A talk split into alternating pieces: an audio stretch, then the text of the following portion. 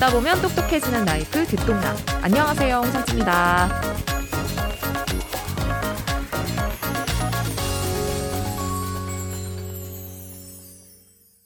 얼마 전에 제가 약속이 있어서 거리를 막 걸어가고 있었거든요. 근데 도로에 현수막이 하나 걸려 있는 거예요. 남자 며느리, 여자 사위가 웬 말이냐, 뭐 이런 류의 현수막이었거든요. 문득 이런 생각이 들더라고요. 남자 며느리, 여자 사위가 생기면 사회에 뭔 큰일이라도 나나? 왜 어떤 사람들은 남자 며느리가 생기고 여자 사위가 생기는 상황을 두려워하는 걸까? 이렇게 반대하면서까지 지키고 싶은 게 뭘까? 제가 디스커버에서도 다룬 바가 있지만 최근 국회에서는 생활동반자법, 혼인평등법, 비혼출산지원법, 이 가족구성권 3법이라고 불리는 법이 발의가 됐고 법원에서는 게이 커플의 건강보험 피부양자 자격이 인정됐습니다. 이미 존재하는 다양한 형태의 가족을 법의 테두리 안으로 데려오려는 시도는 계속 이어지고 있어요. 얼마 전에 임신 사실을 공개한 김규진, 김세현 씨 커플의 이야기도 화제였고요. 이런 뉴스들을 보면 변화는 이미 시작된 것 같죠? 그치만 앞에서 제가 현수막 이야기를 했듯이 이 변화에 거부감과 두려움마저 느끼는 이들 역시 존재합니다. 도대체 우리 사회에서 가족이 갖는 의미가 뭐기에 그런 걸까요? 오늘 이 이야기를 한번 허심탄회하게 해보려고요. 사실 얼마 전에 책이 한 권 나왔어요. 가족 각본 이라는 책인데요. 이 프롤로그부터 제가 의문을 가졌던 남자가 며느리라니 이 구호에 대한 고찰이 있어서 좀 처음부터 끝까지 흥미롭게 봤습니다. 근데 세상에 책을 쓴 작가님이 너무 반가운 분인 거예요. 바로 김지혜 강릉 원주대 다문화학과 교수님이에요. 교수님은 이 시대의 베스트셀러죠. 선량한 차별주의자의 저자로도 유명하죠. 그때도 한 4년 전쯤이었는데 듣동라에 한번 나와 주셨거든요. 오늘은 교수님과 함께 한국 사회가 짜놓은 가족이라는 각본에 대해 아주 가감 없이 파보겠습니다. 안녕하세요. 어, 강릉원주대 김지혜입니다. 이번에는 이 가족이라는 주제에 대해서 책을 쓰셨던데 특별한 이유가 있을까요? 선량한 차별주의자 얘기해 주셨는데 그 책 혹시 기억하신다면 마지막 에필로그의 영화 우리들로 아, 네. 시작을 하는데요. 거기에 이제 살짝 이 우리가 어렸을 때부터 얼마나 가족을 이유로 차별을 받는가에 대한 이야기가 잠깐 나오는데 사실 생각해 보면 굉장히 많은 차별이 가족에서 시작하잖아요. 그리고 뭐 금수저, 흑수저 얘기한 지도 굉장히 오래됐고 근데 이제 이게 굉장히 정치적인 논쟁으로 가는 한편 과연 우리가 가족 제도에 대해서 제대로 좀 생각을 해봤나? 왜 그런 문제가 계속 반복되는가? 이런 거에 대한 궁금증이 한편으로 있었고요. 또 한 가지는 이 책에서 며느리가 남자라니 구호로 시작을 하는데요. 어, 과연 이것은 무엇일까? 가족 제도가 어떻길래 음, 성소수자를 받아들일 수 없을까라고 생각을 했는데요. 이걸 바꿔서 생각해 보니까 아, 이 성소수자를 받아들일 수 없는 가족 제도라는 것이 잘 들여다보니까 아, 결국 성별에 따라서 역할이 정해져 있고 아주 굉장히 잘 짜여져 있는 그렇죠. 네, 각본처럼 그렇게 되어 있어서 그 안에 들어가기가 너무 힘든 어, 그런 어떤 갈등 혹은 뭐 불안 이렇게 있는 게 아닌가라는 생각이 들었어요. 그래서 이 책은 어, 성소수자 이슈를 중심으로 사람들이 불편해하는 그 마음들을 좀 따라가 보면 우리가 그 가족 제도에 대해서 익숙하게 생각하고 있던 걸 좀 새롭게 발견할 수 있지 않을까라는 생각을 해봤습니다. 가족의 범위를 규정한 민법 제 779조를 보면요. 배우자, 직계 혈족 및 형제 자매, 직계 혈족의 배우자, 배우자의 직계 혈족 및 배우자의 형제 자매 이렇게 돼 있거든요. 근데 이걸 보면서 제가 느낀 거는 뭔가 가족을 구성하는 가장 중요한 요소가 혼인, 결혼인 것 같다. 이런 생각이 들더라고요. 그 민법 779조 얘기해 주셨는데 사실 이 조항이 어떻게 생겼는지를 좀 생각을 먼저 해보긴 해야 될 것 같아요. 왜냐하면 이게 호주제가 폐지되면서 만들어진 거잖아요. 그리고 호주제는 어, 잘 알다시피 이게 어, 어떤 남성 혈통 중심으로 만들어져서 그 성별에 따라서 그리고 이런 위계를 아주 촘촘하게 만들어진 어, 그렇게 만들어 놓은 제도였는데 이것이 성별에 따른 이제 차별이다라고 하면서 2005년에 폐지가 됐는데 그러면서도 남긴 뭔가 가족은 그래도 이래야 된다라면서 만들어진 조항이 이 조항이거든요. 그래서 지금 결혼을 중심으로 이야기를 해주셨는데 제가 느끼기엔 오히려 이것은 혈족을 중심으로 한 가족을 계속 유지하고 싶은 그런 마음이었다는 생각이 들어요. 그러니까 혈족 으로 인해서 가족이 만들어진다는 게 가장 익숙한 방식이고 네. 사실 결혼이라는 거는 혈족이 아닌데 가족이 될 수 있는 어, 흔치 않은 방법 중에 하나죠. 입양이랑 결혼 이렇게 지금은 제도적으로 되어 있는데 그렇다면 이 결혼이라는 게 중요하긴 중요하죠. 그래서 이제 결혼이 중요하긴 중요한데 왜 중요하냐라는 것이 더 어, 여기서 중요한 이슈인 것 같아요. 호주제가 폐지되더라도 네. 이 가족, 혈족을 중심으로 한 가족 체제는 계속 이어져야 하고 네. 그렇기 때문에 사실 결혼이라는 제도도 그만큼 어떤 한국 사회에서 차지하는 그런 중요성? 뭐라고 네. 할까? 상징성이 좀 있는 것 같기는 해요. 네, 네, 그렇죠. 어쨌든 그렇게 하면서까지 지키려고 했던 것 중에 하나가 바로 가부장제기도 하잖아요. 가부장제가 뭐가 그렇게 효율적이고 좋은 제도였기에 뭘 그렇게 오랫동안 이 제도를 채택해 온 걸까, 한국 사회에서. 이게 좀 궁금해지더라고요. 왜 그런 걸까요, 교수님? 그러니까요. 뭐가 그렇게 이 제도가, 예. 사실 이제 어, 가부장제가 어떻게 생겼는지를 정확하게 설명하는 학자나 뭐 이런 발견들은 딱히 없는 것 같긴 해요. 아직까지는. 근데 어쨌든 분명한 현상은 굉장히 많은 곳에서 지구상의 많은 곳에서 가부장제라는 형태가 나타났는데, 근데 저는 또 한편으로는 그렇다 하더라도 이 가부장제의 구체적인 형태들은 또 또 지역마다 문화마다 다르잖아요.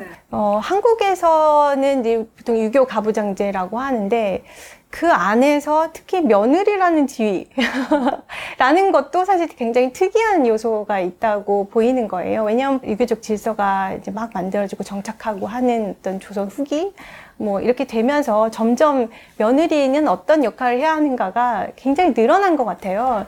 그쵸. 네. 근데 저는 사실 이 부분에 대해서 공부가 더 필요하다는 생각을 하고 있고, 다른 연구자들의 이야기가 너무 듣고 싶은 거예요. 근데 뭐 설화나 이런 것들도 있고 보면 며느리의 역할이라는 게 굉장히 어마어마하거든요. 책에도 적혀 있는데 그 네. 며느리 테스트 같은 거 있잖아요. 그 쌀을 뭐 서마를 주고 뭐 석 달 동안 살아남아라 뭐 이런 네. 식의 것인데 그러면 이제 며느리가 뭐 그걸로 뭐 밥을 지어서 본인도 나무를 캐고 뭐 바느질을 하고 이렇게 해가지고 그걸 장에 내다 팔아서 어, 결국에 이제 돈을 벌어서 재산을 증식시켜서 살아남는 어떤 이런 식의 서바이벌 같은 네, 그런 며느리가 살아남는. 그런 며느리인 네. 거죠. 그래서 며느리한테는 전통적으로 손님 대접도 잘해야 되고 부시모 봉양도 잘해야 되고 집안의 사람들도 잘 어르면서 살림도 하면서 굉장히 많은 역할들이 점점 더 부여되지만 하지만 집안에서의 지위는 굉장히 낮은 근데 그렇게 역할을 많이 하는 며느리가 왜 남자면 안 되는 걸까요? 아, 갑자기 궁금해지네요. 그러니까요. 그렇죠. 네. 가족의 질서라고 말하는 것들을 이 며느리가 난자라니라는 구호에서 이제 시작하면서 생각해 보니까 우리가 흔히 그냥 호칭 같은 것들도 음, 누가 성별이 바뀌면 이게 굉장한 혼란이 생기는 거예요. 아, 그쵸. 네, 뭐, 딸, 아들, 뭐, 이런 것도 있지만, 언니, 형, 뭐, 이런 아. 굉장히 많은 단어들이 사실, 그러니까 모든, 거의 모든 가족 용어들은 성별을 기반으로 하고 그렇네요. 있고, 뭐 처제, 도련님 그쵸. 뭐 이런 네, 것들부터. 네. 그래서 그게 네. 그 관계가 바뀌면, 어, 사실 나- 모든 질서가 다 어떻게 해야 좋을지 모르는 상태에 빠지는 거죠. 그렇네요. 네, 그리고 기대도 달라지고, 사실 위계도 달라지고, 이게 총체적인 혼란이 생기는 어떤 그런 인식, 그러니까 성별이 얼마나 이 뿌리 깊게 들어있는 것인가라는. 그러니까요. 이 현재 어떤 전통적이라고 우리가 불리는 이 가족 제도에서 성별, 각 성별이 해야 되는 역할이 너무 딱 짜여져 있다 보니까 이거를 확 바꿔버리면은 거의 사회 혼란급으로 혼란이 올 수도 있다. 뭐 그런 것에 대한 두려움이 네, 네, 있을 수 그랬던 있겠네요. 거죠. 그렇다면 음. 이제 과연 그것이 우리가 지키고 싶은 가족이냐? 그러니까. 라는 질문을 네. 던져봐야 되는 거죠. 그쵸. 어, 이 역사를 이렇게 쭉 보니까 한국은 정말 가족에 한해서만큼 전통이 굉장히 강조가 되어 왔던 것 같아요. 사실 지금 헌법 봐도 그 뭐 존엄하고 평등한 가족 생활을 국가가 보장하도록 돼 있거든요. 그럼 그 말은 특정한 형식에 맞춰서 사람들이 가족 생활을 해라 라는 뜻이 아니거든요. 사람들이 다양한 가족 생활을 하면 그것이 존엄하고 평등하게 이루어지도록 보장을 해라. 그렇다면 이제 제도가 바뀌어야 되는 거죠. 근데 지금까지는 제도에 사람을 맞추는 방향으로 어, 그렇게 되어야 한다라고 하는 생각이 좀 강했던 것 같아요. 근데 그게 일제강점기 때 뭔가 들여온 그런 게 또 있는 것 같은 게 제가 문득 그 말씀하시니까 생각나는 게 지금은 너무 낡은 단어처럼 들리긴 하는데 그 현모양처라는 그 단어 있잖아요. 일제강점기 때좀 차용된 모델이라고 책에 쓰신 거 보고 되게 재밌었었거든요. 뭐 저도 이제 그 역사학자들께서 연구하신 거를 보면서 공부하는 입장이긴 한데 이제 그렇게 사료들 보시고 일본에서는 이제 양 처 현모라고 네. 이렇게 되어 있고 한국에선 현모 양처이고 사실상 같은 용어이긴 하지만 조금 강조점이 다르게 들어오긴 했는데 그러니까 오히려 흥미로운 거는 현모 양처 그러면 이제 신사임당 이렇게 떠오르고 신사임당은 조선의 인물 그러니까 마치 조선시대 때부터 있었던 어떤 여인상 같은 그런 느낌을 받는데 그게 아니라는 거죠. 오히려 그 일제 강점기 그 그리고 꼭 일제 강점기의 어떤 당시에 이제 그 민족주의자들도 그 혐오형처를 강조를 했는데 뭔가 그 당시에 필요했던 여성상은 자녀 교육을 잘하는 여성, 어머니, 훌륭한 어머니가 그때 필요했던 거죠. 조선시대부터 그랬다는 게 아니라. 그렇죠. 네. 사실 정작 신사임당은 네. 어떤 현모양처의 모습뿐만 아니라 그 당시에 어떤 예술가로서의 면모라든가 그 개인이 가진 어떤 훌륭함도 있었는데 이상하게 우리나라에서 혀- 그 현모양처의 대명사 하면 뭔가 신사임당? 그래서 사실은 집회로 제일 처음 나온 여성도 신사임당이었는데 그게 신사임당의 어떤 그런 예술적인 업적이나 이런 것 때문이 아니라 어떤 어머니상, 한국의 어머니상의 상징적인 인물이라서 또 집회 무대로 채택된 것이었기도 했잖아요. 근데 또 아이러니한 거는 또 그렇기 때문에 여성의 교육, 여성 교육의 문이 열리는 아, 계기가 그쵸. 되기도 하는 거죠. 현명한 엄마와 네, 또 네. 부인이 되기 네, 위해서는 또 교육을 받아야 된다. 맞아요. 책 내용 중에 갑자기 이 부분이 제가 되게 인상 깊었었는데, 어, 가족 도덕의 회복을 강조하는 이 정치적 기조의 이면에 국가가 사회보장 책임을 축소하면서 이를 합리화하는 의도가 숨어 있다고 보았다라는 전문가분의 멘트를 인용해 주신 거를 봤는데 되게 공감이 많이 되더라고요. 사실 이 가족이라는 단위는 개개인의 생존을 하기 위해서는 상당히 불안한, 불안정한 단위인데, 그래서 사회보장 제도가 만들어진 거죠. 가족에게 크게 영향을 받지 않고, 또 빈부 격차에 따라서 가족 상황도 다르니까, 그거에 대한 영향도 덜 받도록 파일을 좀 키워서 안전하게 만든 것인데, 어, 한국에서는 그런 방향으로 가기보다는 뭔가 가족 형태가 깨졌다. 그러면 그것이 그 가족의 책임이다. 라는 식으로 어떤 낙인을 지우기도 하고, 비호모, 이제, 이제 미호모라고 오랫동안 불렀던 경우에는 남성, 남성이 없는 가족은 사실 국가의 입장으로서는 여러 가지 측면에서 부담이 되는 거거든요. 성 역할에 따라서 만들어진 사회에서 여성 혼자 자녀를 키우도록 하기 위해서는 여성의 일자리를 제대로 만들거나 아니면 사회보장제도를 제대로 만들거나 해야 되는데 그러는 대신에 어, 입양을 보내는 방식, 해외로 입양을 보내는 방식을 채택을 해서 결국에 그러면은 아동에 대한 책임은 국가가 뭐 지지 않고 사회보장 부담은 지지 않으면서 그 여성은 여전히 국가를 위해서 노동을 할 수 있게 하고 많은 이제 여러 가지의 방식들이 이게 가족이 무엇을 위한 것이었는가라는 생각을 좀 하게 되는 것 같아요. 그래서 사실 참 특이해요. 그런 남성이 어떤 생계를 이끄는 그런 모델, 가족 모델이 결코 뭔가 효율적인 모델은 아니잖아요. 사실 모두가 똑같이 돈 버는 게 더 좋은 거 아니에요? 가족 입장에서는? 그게 더 나라 입장에서도 좋은 거 아닌가? 그래서 한편으로는 이 제도가 되게 뭔가 효율적이고 막 그런 제도는 또 아닌 것 같은데 어떤 이 한국 사회가 이제 일제강점기 넘어서 막 또막 산업, 막 그런 산업화 시대 이렇게 쭉쭉쭉쭉 발전해 오는데 그 토대가 이 가족제도가 되었다는 게 참 아이러니하기도 하고. 그게 현 실적이지 않은 게 사실 더 큰 문제인 것 같아요. 그러니까 남성이 혼자 어, 온 가족을 부양할 만큼 음, 돈을 번다. 있긴 있겠죠. 하지만 어, 결코 대부분인 적은 없고, 그럼 결국에 여성도 일은 하게 되는 거죠. 문제는 설계를 애초에 남성을 중심으로 하게 되면 일자리가 남성에게 우선이 되잖아요. 더 좋은 일자리. 왜냐하면 가장이라는 이유로 어, 더 필요하다고 생각하니까요. 근데 그러면 여성의 일자리는 열악해지거든요. 그래서 실제로는 두 사람 모두 일을 하기는 하는데 어, 여성의 일자리는 열악하고 그러니까 두 사람이 일은 같이 하긴 하지만 평등하게 어떤 유연하게 일을 조정할 수 있는 처지는 또 아니게 되는 거죠. 그리고 여성이 완전하게 독립을 할 수 있을 만큼의 어떤 그런 안정적인 사회 환경이 되지도 않는 그런 구조를 계속해서 유지를 시켜 온 것 같아요. 그게 이제 기업의 입장에서 보면 어, 만약에, 어, 남성에게 뭐 우선을 하고 가족을 돌보는 것은 음, 여성이 한다라고 생각을 하면 기업은 돌봄에 대해서 신경 쓸 필요가 없게 되는 거예요.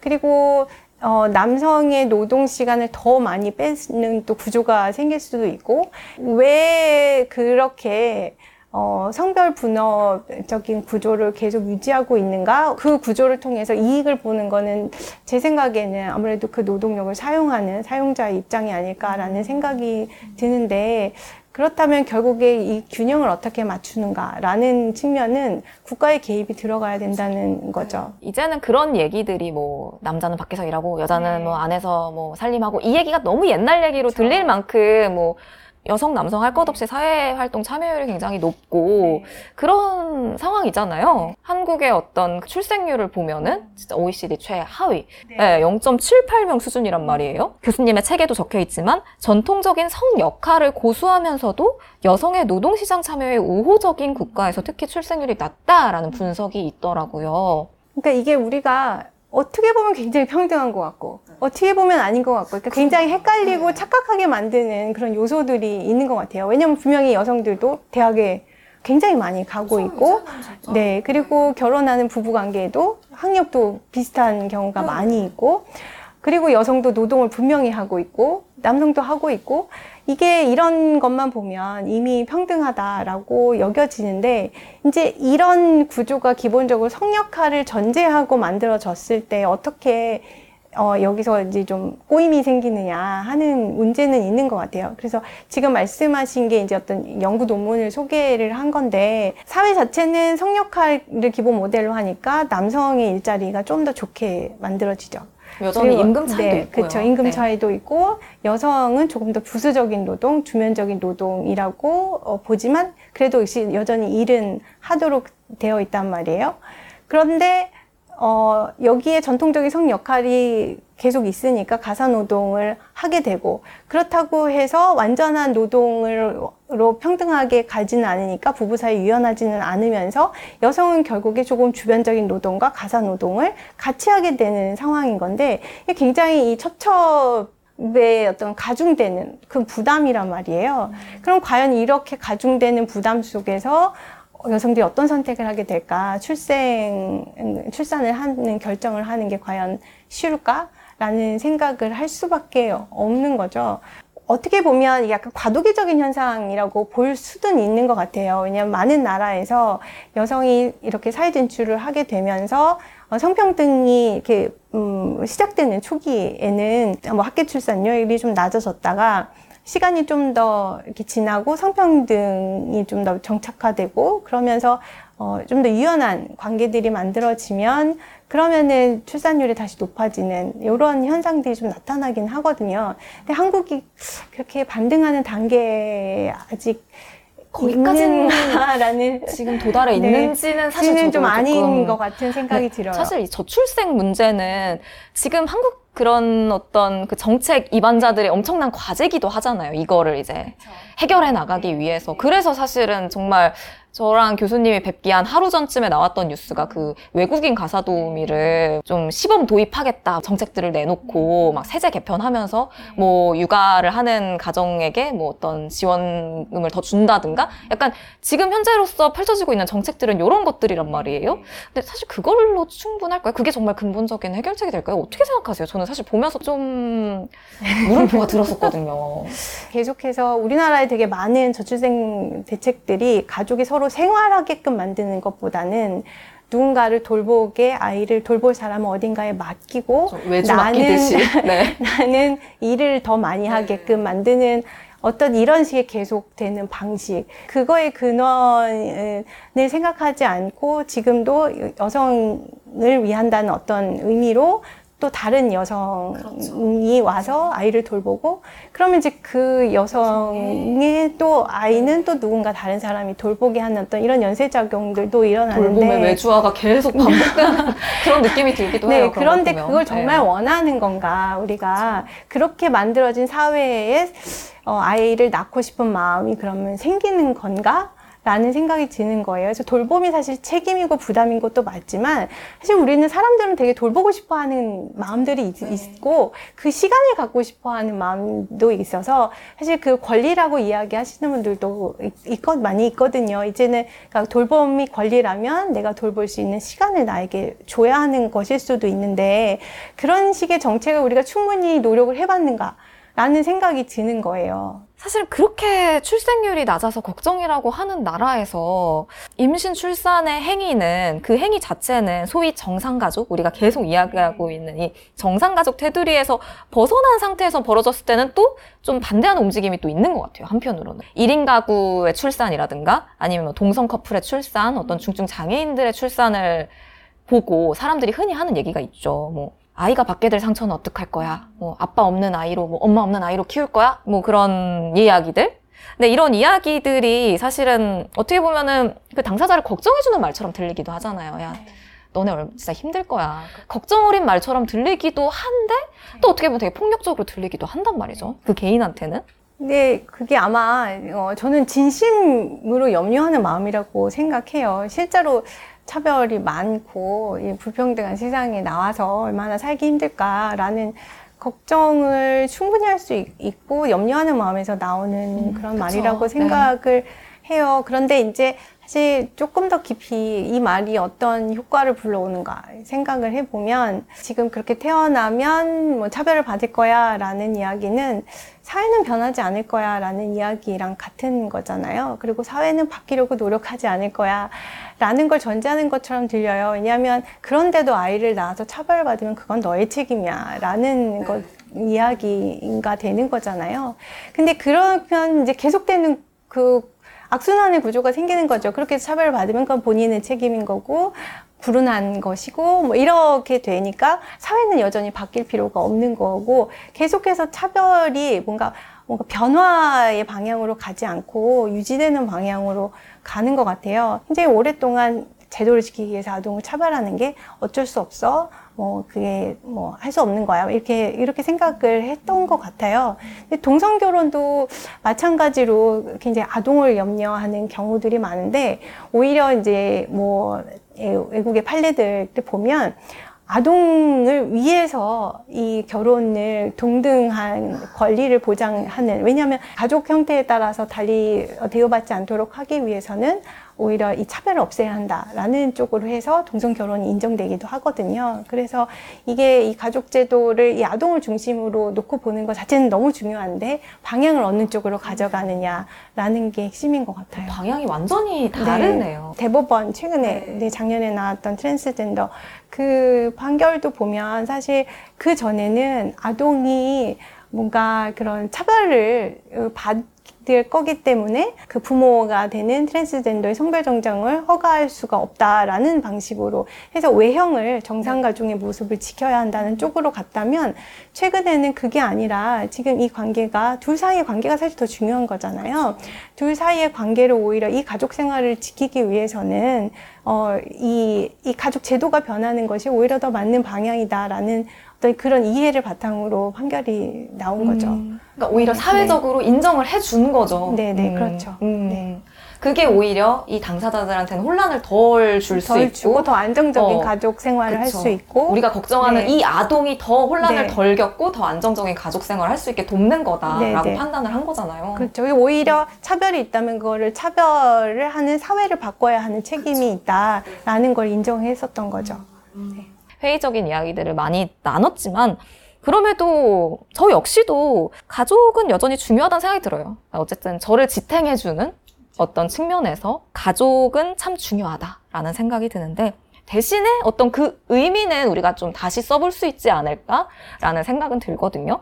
앞으로 이 가족이라는 의미가 어떻게 변화되고 또 확장될 수 있을까요? 네, 저도 가족은 중요하죠. 근데 이제 그 중요하다는 의미가 그 관계들이 소중한 거죠. 그래서 그런 공동체들이 좀 더 다양하게 있는데 그러면 그것을 있는 그대로 존중하려는 어떤 그런 생각에서 직무생활동반자법이라든지 가족구성권 3법이라고 해서 뭐 비혼 출산 지원하고 동성 결혼 인정하는 이런 개정안들이 나오고 있는 거잖아요. 그래서 좀 제도적으로 다양화하려는 시도가 일단 굉장히 이제 중요하다고 생각을 해요. 사실은 지금은 훨씬 더 자유롭고 평등한 공동체의 형태가 나타나고 있다고 생각을 해서 그거를 존중을 하는 방식의 어떤 그 제도적인 변화가 필요한 거라는 생각이 듭니다. 사실 가족 이런 다양한 가족에 관한 이야기가 되게 소수자의 이슈인 것으로 이야기를 하게 되는데요. 사실 좀 파고 들어가다 보면 이거는 정말 우리에게 가족이란 무엇이었는가 라는 생각으로 가게 되는 것 같아요. 그래서 우리가 가족이 정말 중요하다는 것 모두 알고 있는데 정말 우리의 삶이 가족을 위한 삶이었나 그런 가족 생활을 위한 국가 정책이었는가 라는 걸 생각을 해보면 그렇지 않다라는 생각이 좀 들 수 있고 그러면 우리가 소수자에 관해서 지금 시작되는 많은 논의들은 어, 보다 보편적인 우리 가족에 대한 근본적인 질문을 좀 던지는 그런 화두가 아닌가라는 생각이 들었습니다. 네, 감사합니다. 그러면은 교수님은 보내드리도록 하고요. 여기서 인사드릴게요. 화수목 아침 7시 듣동라가 습관이 됩니다.